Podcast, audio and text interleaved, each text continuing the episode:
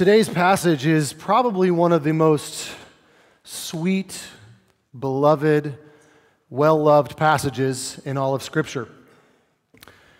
For some, that would mean it needs to be torn down. It needs to be analyzed to the point where it's really grounded and it's, it's all of our views of it get shut down. It's very typical. You want to be edgy, you want to do something unique, go against what everybody's taught throughout history. The other thing that this passage lends itself towards is familiarity. It's a passage we've seen many, many times. As a matter of fact, out on our book table out there, we have a book called Gentle and Lowly, which we got a whole crate of. And I think everybody in here has one or two or maybe five, which you're welcome to take more. I got more out there. Please do that. But this familiarity also leads to grounding.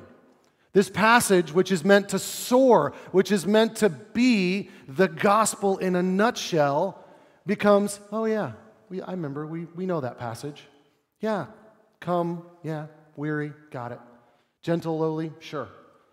See, the, the, the balance that needs to be navigated today is I need to let this passage do what it's meant to do, and I need to let you see it for how great it is.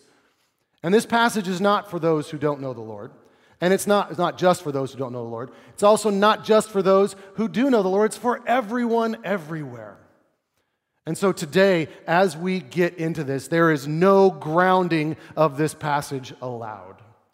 We must let this passage soar. We must let this passage sparkle. We must see it for as great as it is. I can think of no better passage for us to finish up our, our look at the book of Matthew for this spring than this passage. What a great place to finish on. What hope. However, if I get up here and it's just going to be me, then it's not going to do what we need this passage to do. So I'm going to pray, and as I'm praying, I would covet your prayers that this passage soars in our time together here. So would you pray with me? Heavenly Father, this passage is greater than me. This passage is greater than us. It's greater than all the commentaries and all the words that have been said about it. Because, Lord, it describes not only what you've done, but it describes your heart. Lord, help us to see this well. Help us to see this rightly.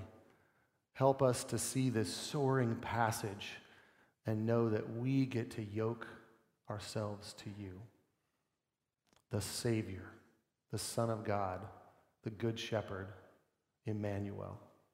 Lord, help us to see this passage well. In your name, amen.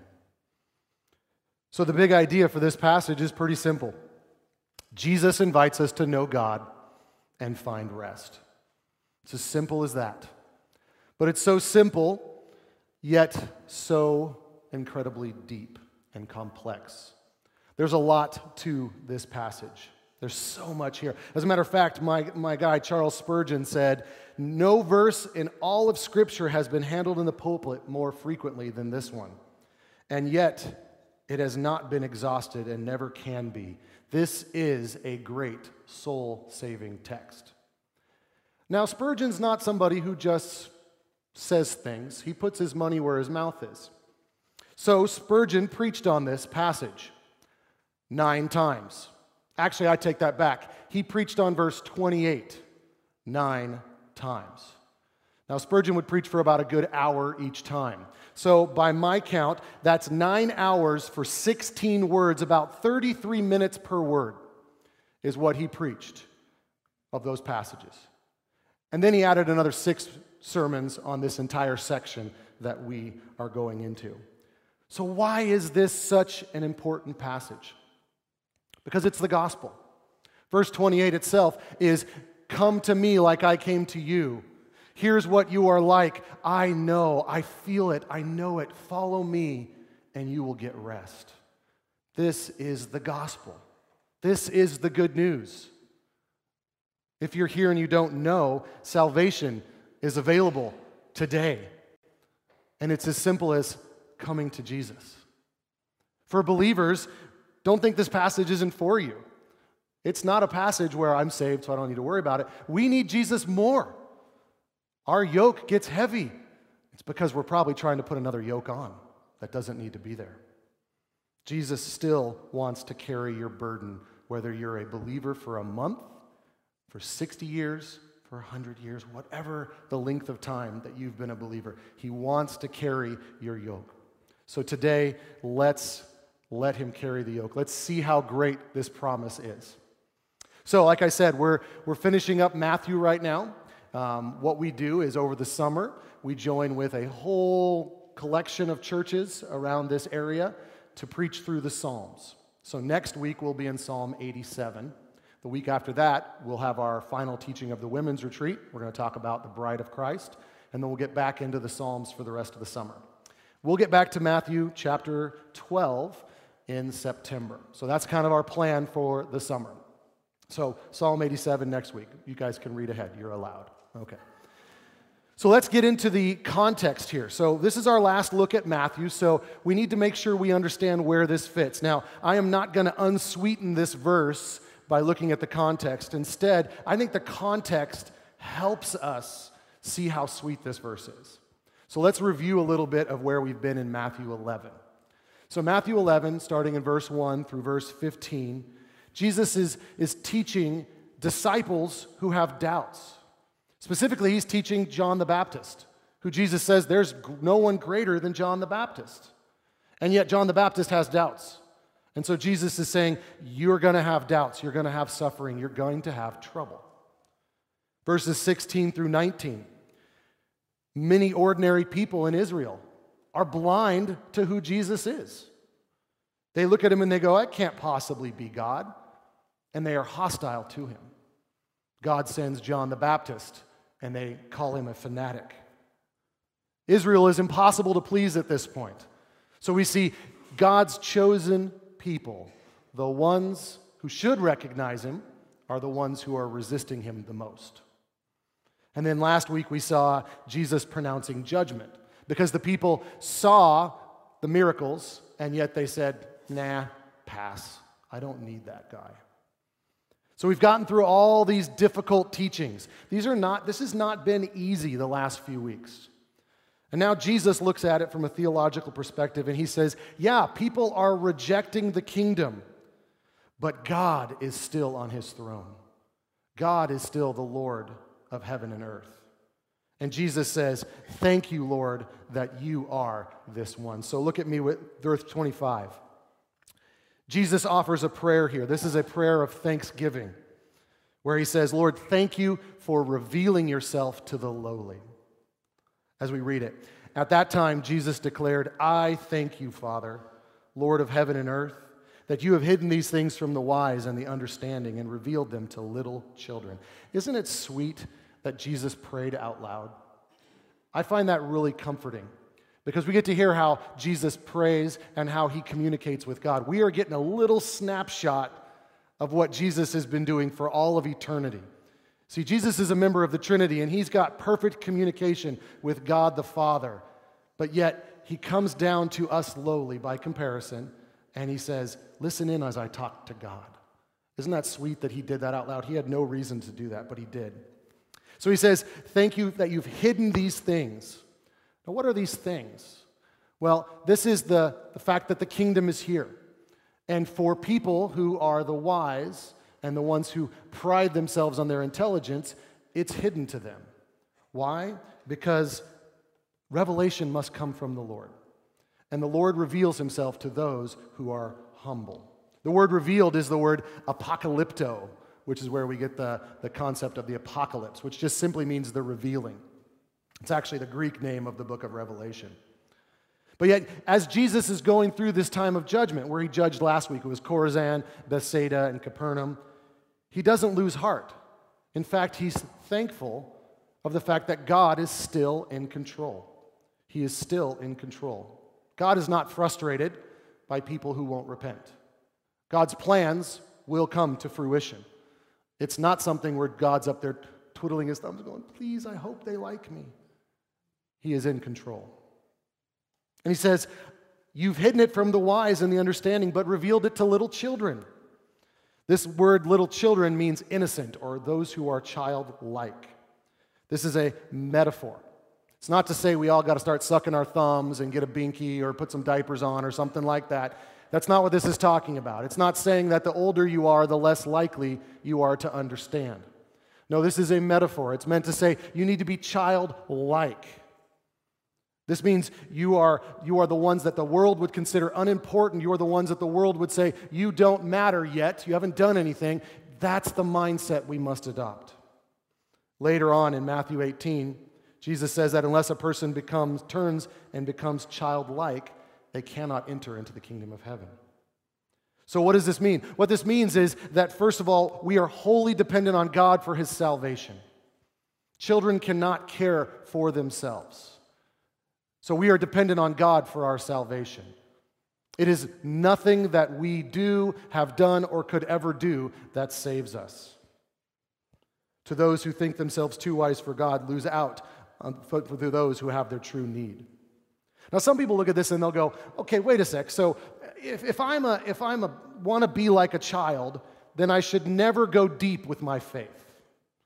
So Jesus wants a childlike faith, so I just need to just believe it, and no big deal, right? Just don't think about it. Just stay very shallow in my faith.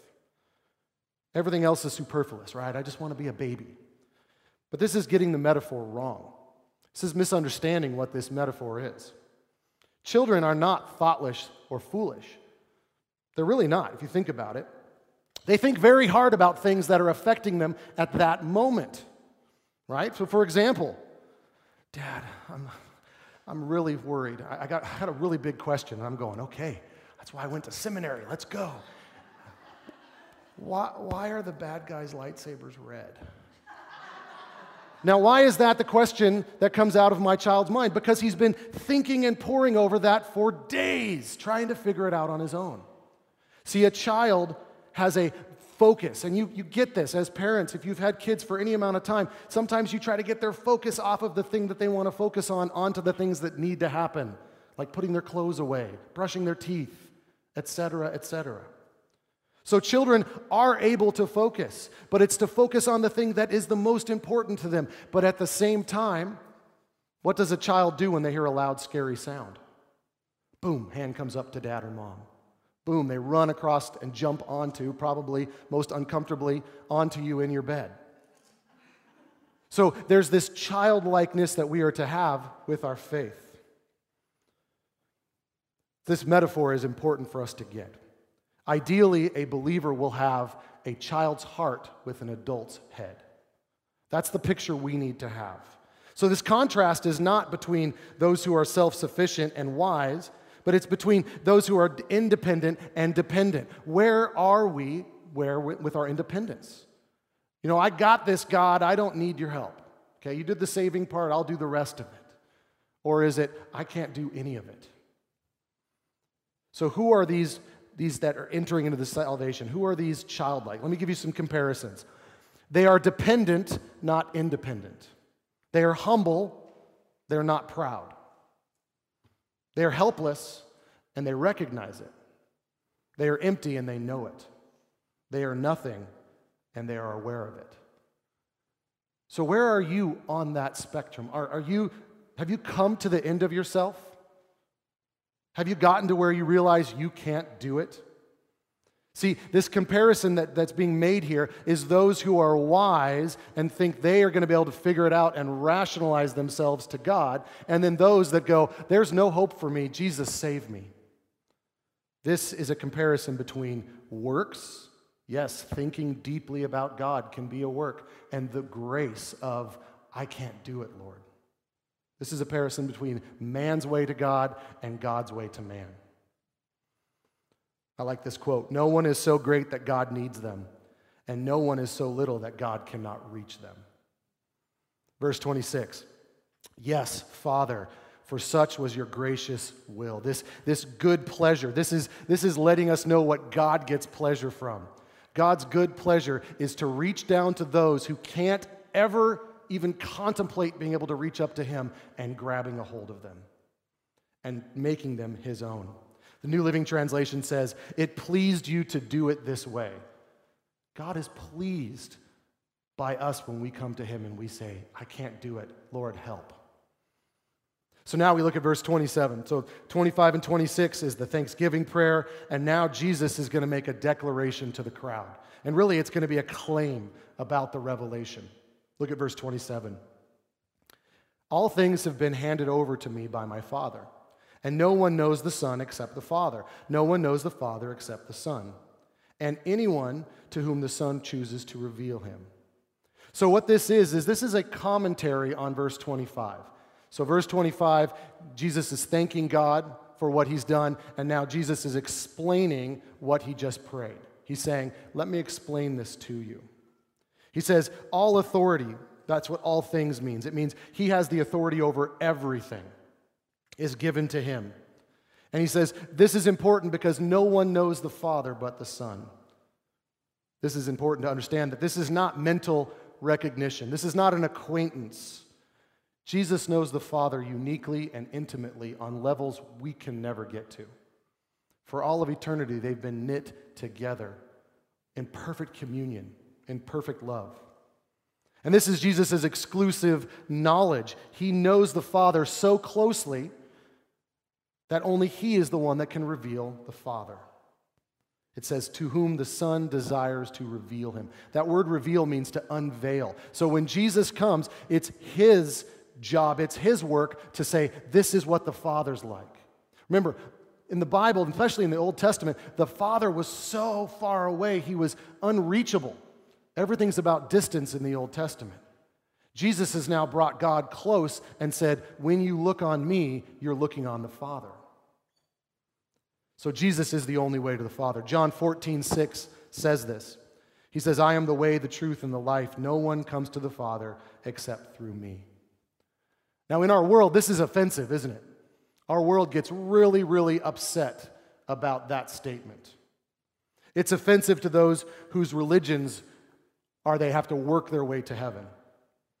Whether it's praying towards a certain building on a certain continent far away whether it's going to a temple where you do certain rituals to make yourself better prepared to go be a god, whether it's door to door evangelism, hoping you can earn your way into the group that squeaks into heaven, trying to win God's favor. Or maybe it's like the non religious people in our world.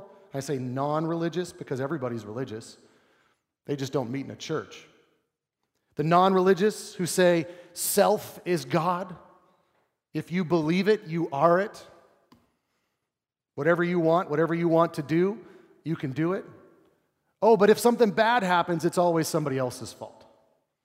And it may not be somebody alive right now, maybe it's somebody in the past who did something, who therefore made you not able to achieve how great you are. Our world worships self. And when we stand up and we say, no, no, sorry, you're not God, Jesus is, that's offensive. This is a, a place where the world is going to fight back against us when we say Jesus is the only way. But it is the clear message of the Bible, and only those who are humble can hear it. Those who are meek, those who take on the characteristics of Jesus, who are gentle and lowly. So we've got a thanksgiving prayer, we have a claim, and now we get to the invitation. Jesus appeals directly to the listeners and says, Come to me and see, receive renewal. Look at verse 28. Come to me, all who labor and are heavy laden, and I will give you rest. It says, Come to me. He doesn't say, Know the facts about me. He doesn't say, Come to a building that has my cross on it. He doesn't say, Buy all of these books about me. He says, Come to me. This is about a relationship. This is the point, not only of this passage today, but it's the point of the entire Bible. It's the point of everything we do in this building, at this church, as believers, is we want to come to Jesus. We need to come to Jesus. So, what does that mean, come to Jesus? Is he somewhere here we can go be right by him? No. The word come here means believe. It means believe in me. Sometimes in the Bible it'll say, receive me. Other times it'll say, confess me or hear me. or come to me. These are all the same idea. It is believe in me, trust in me. And not just believe in me like, oh, I believe there was a Jesus. No, it's believe as in put your trust and your faith in him.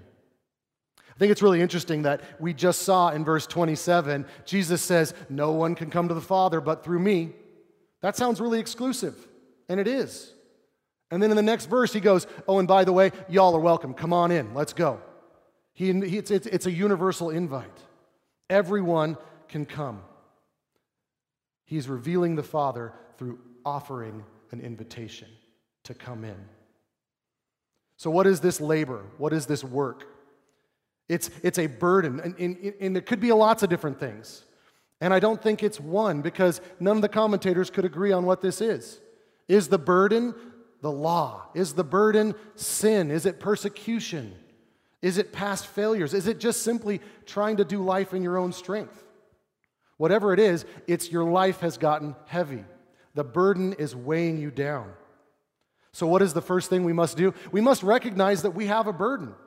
You must recognize you got something holding you down. You are yoked to something. What is it that you're yoked to? The good news is Jesus takes them all. So, what are some of these things that you could be burdened down with? Well, you could have guilt over past sins. You could have remorse over the fact that you didn't do something the way you were supposed to.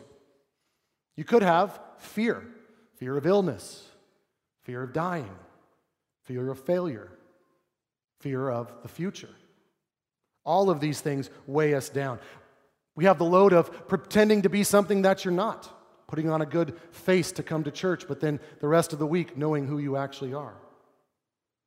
Thinking we have to hit a certain standard and always coming up short and going, there's no way Jesus could love me. This is an open invitation, but it's phrased in such a way that the invitation will only be an invitation to people who first go, Oh, yeah, that's me he's talking about. I'm the weary, I'm the heavy laden. So, the first thing we must see is that if you are here today and you go, I can't do it, that's the perfect spot. Because Jesus says, I've done it. Come and yoke yourself to me. Spurgeon, again, from one of his many sermons on this, the cry of the Christian religion is the simple word come. The Jewish law said, Go and break the commandments and you'll die. Go and keep them and you'll live. The law was a whip to drive you a direction. The gospel is the opposite. The gospel is the shepherd's way. He goes before his sheep and he says, Follow me, come, be with me. Spurgeon sums it up and says, The law repels, the gospel attracts. So here Jesus says, Come to me, come follow me. I am the only one who can bear your burdens. No one else can do it. You for sure can't, and there is no one else in the universe who can. So let me bear the burden and yoke yourself to me. He's the only one that can do it. He's the only one that can do it. Jesus says, You are burdened. Then he moves on to what probably would seem crazy. So, y'all have a very heavy, I don't know why I'm saying y'all all day today, but anyway, you all have stuff on you. You have this burden and it's weighing you down. And Jesus goes, Hey, I got the perfect solution. Let me give you a new one. Let me give you a different burden. That would be crazy from anyone but Jesus. But at this point, after 11 chapters, we expect some crazy. And it's probably not crazy, it's probably that we're crazy, and he's actually got it right where it needs to be. So look what he says in verse 29 Take my yoke upon you and learn from me, for I am gentle and lowly in heart, and you will find rest for your soul. This word yoke has nothing to do with eggs.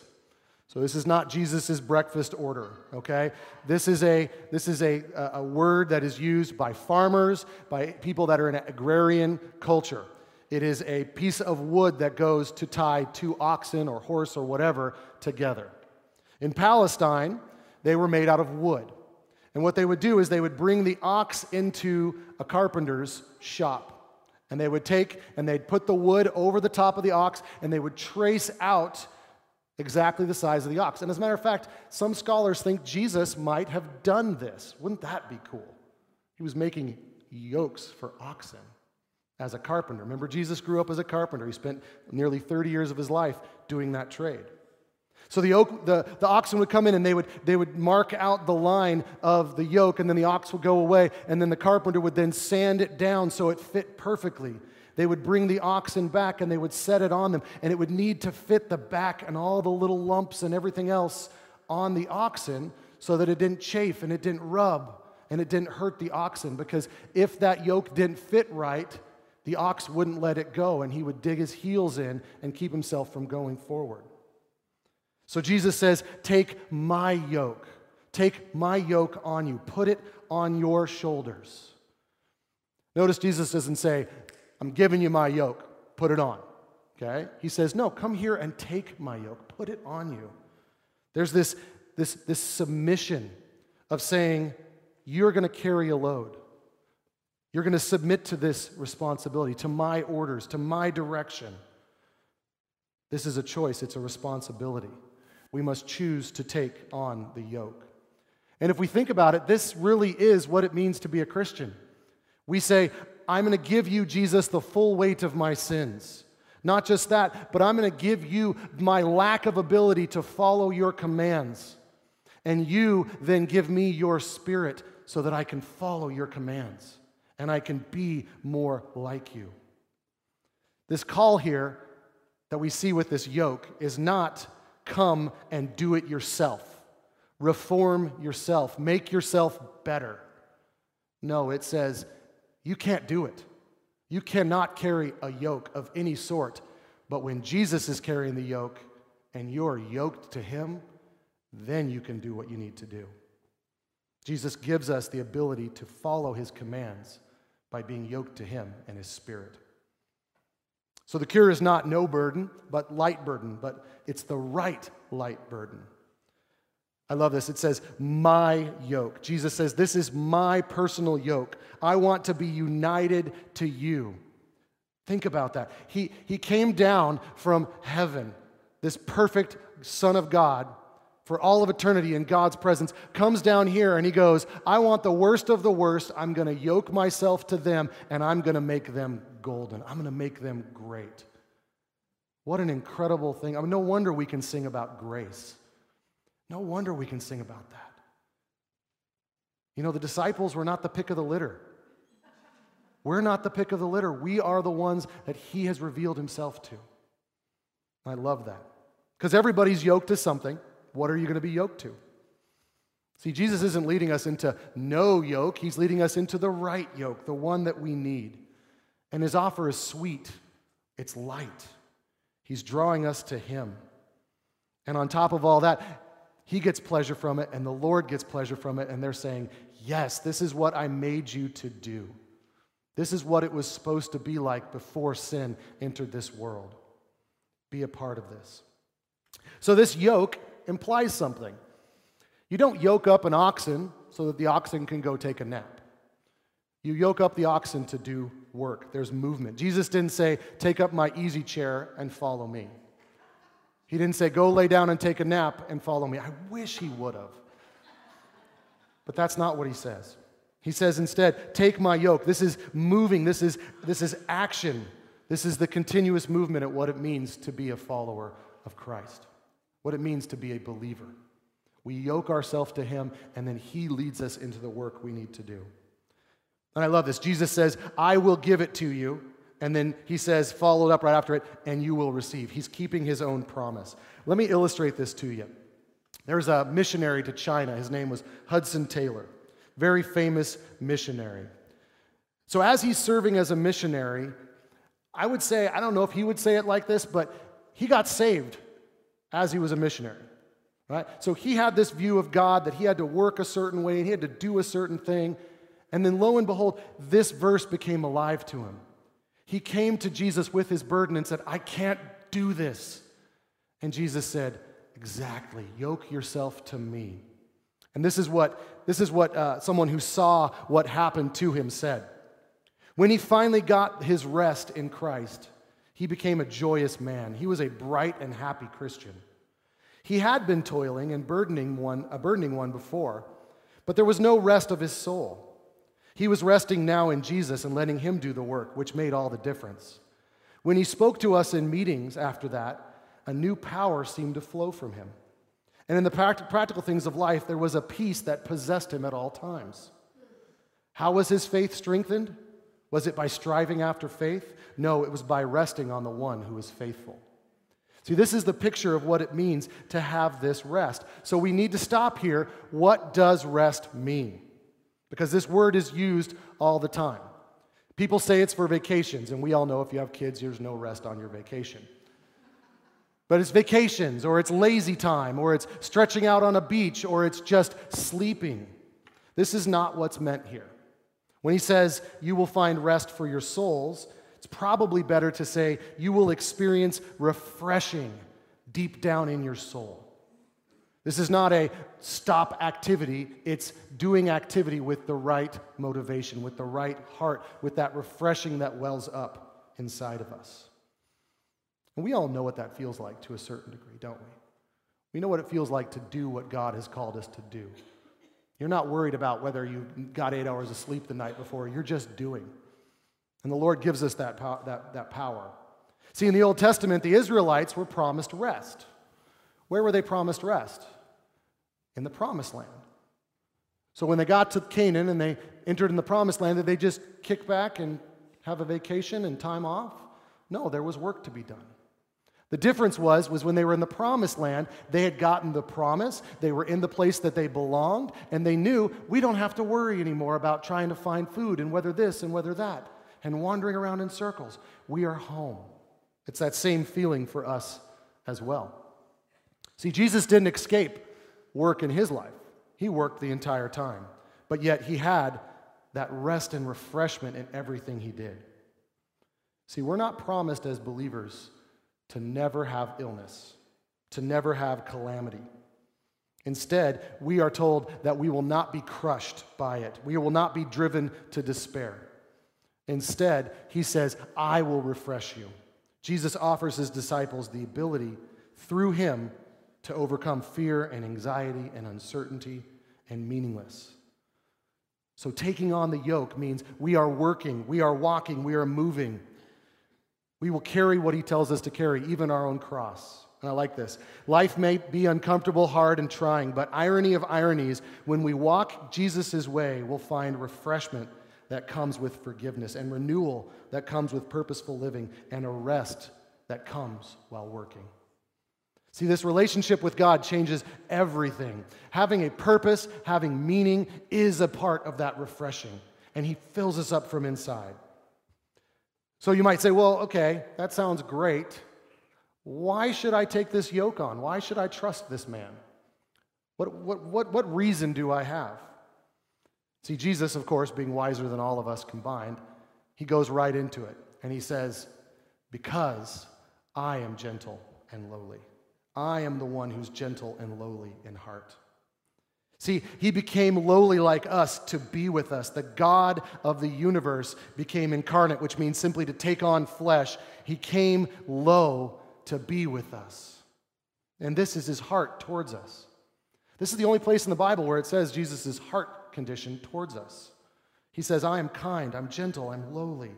I love you with tenderness. Oh, how he loves us.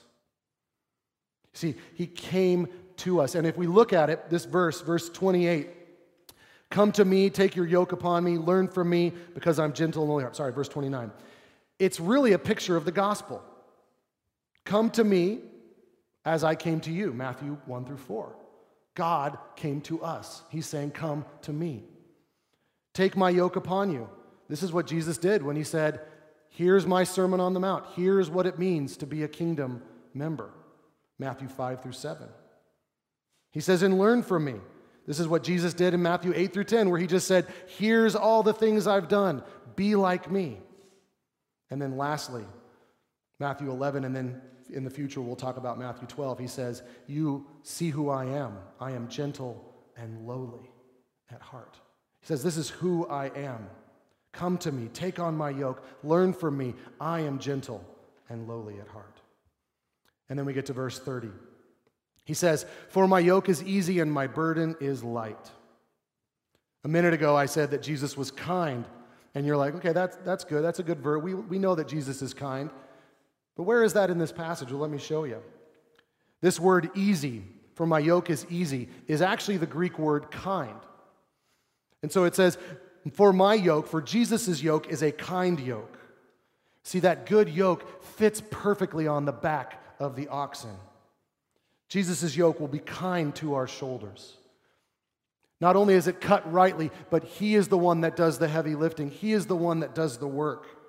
So our burden is light. It does not diminish our accountability to bear the yoke, but it's the fact that He's doing the work on it. One author puts it like this His yoke is kind, His burden is light. That is, His yoke is a non yoke, and His burden is a non burden. This burden is light, it is not hard to carry.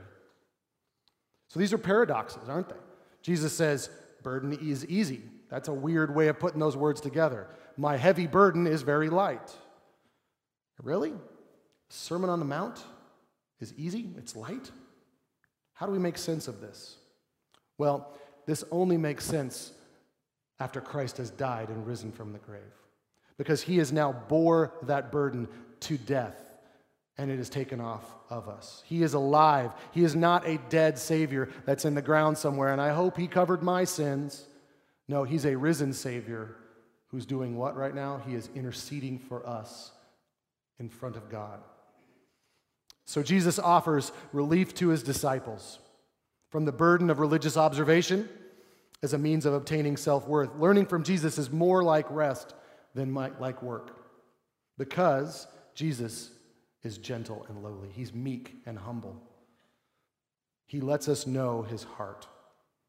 He is ready to help us if we are willing to be humble, if we are willing to say, I can't do it. The path to life is not doing, it's done. The easiest way to fail at life is to think you have to do it, do it, and do it, and do it. Instead, following Christ is about going, He did it, it is done. So, what do we do with this? Well, I got five quick things to do with this. The first one is we must recognize our burdens. See, when we see that our burdens and what they are, we will see there is no hope of us carrying them ourselves. So if you're here and you're burdened down, if you're not a believer, you've never given that burden to Christ. If you are a believer, you're trying to wear a separate second yoke, and it's not going to work. So recognize that you have a burden small or big. The second thing we do is we repent of that sin.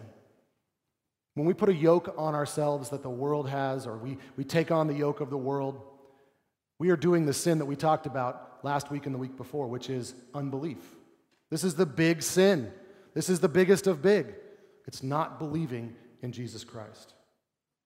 But the best part is, is that when you repent of it, it's gone. It's taken away. That burden is gone for both believers and unbelievers. Remember, believers, you need to repent continuously because you sin continuously. Unbelievers, you need to repent of your, your unbelief and latch yourself on to Jesus through that yoke. Third, you need to renounce yourself. You need to renounce yourself like a child. Go running to the Father in the middle of the night. Put your arms around him and say, I need help, Father. He will welcome you. He does not turn us away. One of the things I love best about it is when Jesus tells us to pray, he doesn't say, take a number. He doesn't say, okay, I'll serve you on the second Tuesday in July, but that's the only day you get my attention. No, the Father's attention is infinite. He has infinite attention for each of us. And so we can run to him with our burdens. Fourth, we need to rest in Christ. We need to allow ourselves to feel the rest. We need to allow ourselves to let the Lord refresh us, which means we need to not buy the world's view of what rest is. This doesn't mean bad things won't happen. It just means that instead of my world coming to an end because bad things have happened, I know that Christ is still on the throne and his refreshing is inside of me because of that. And then, fifth, we get to rejoice in him. We rejoice in him forever. We get to experience the joy. See, our rest is an eternal rest. Eventually, we're going to be in heaven if we're in Christ. And that rest will be eternal. But heaven works backwards into this life. And the more of our life that we allow God to inhabit, the more His presence makes your life like heaven. Because heaven is not a beautiful, whatever the world imagines to be. Heaven is in God's presence with no sin present. And that's what we get to experience here. Let us rejoice in Him. These are our sweet promises. We should rejoice and praise Him. So, this carpenter, who is our shepherd, has carved a kind yoke for us to share with him. It's perfect for us, it's exactly what we need. He has made this yoke because of his heart towards us. Will you submit to the yoke? Will you lay down the yoke that you've tried to make fit, that's rubbing you raw, that's weighing you down? Maybe you're down on your knees, maybe you've fallen on your face. Will you be humble? And take his kind yoke on your shoulders. For there and only there will you find the refreshment that your heart, your soul longs for. Come to Jesus. Let's pray. Oh, Heavenly Father, thank you for these words. What an incredible promise. Lord, it would be just enough that you see us and you know that we have burdens, but Lord, for you to come along and your son to come along and take that burden from us and give him give us his burden this easy this kind yoke. Lord we thank you for that. We praise you for that. We can't thank you enough for the grace that you extend us in this burden this yoke. I pray that lord we would get this. I know i need to get this more. Help us to not trust in what the world says and burden ourselves down with more of the cares of the world. Instead, to yoke ourselves fully to you. Thank you, Lord, for these words. In your name, amen.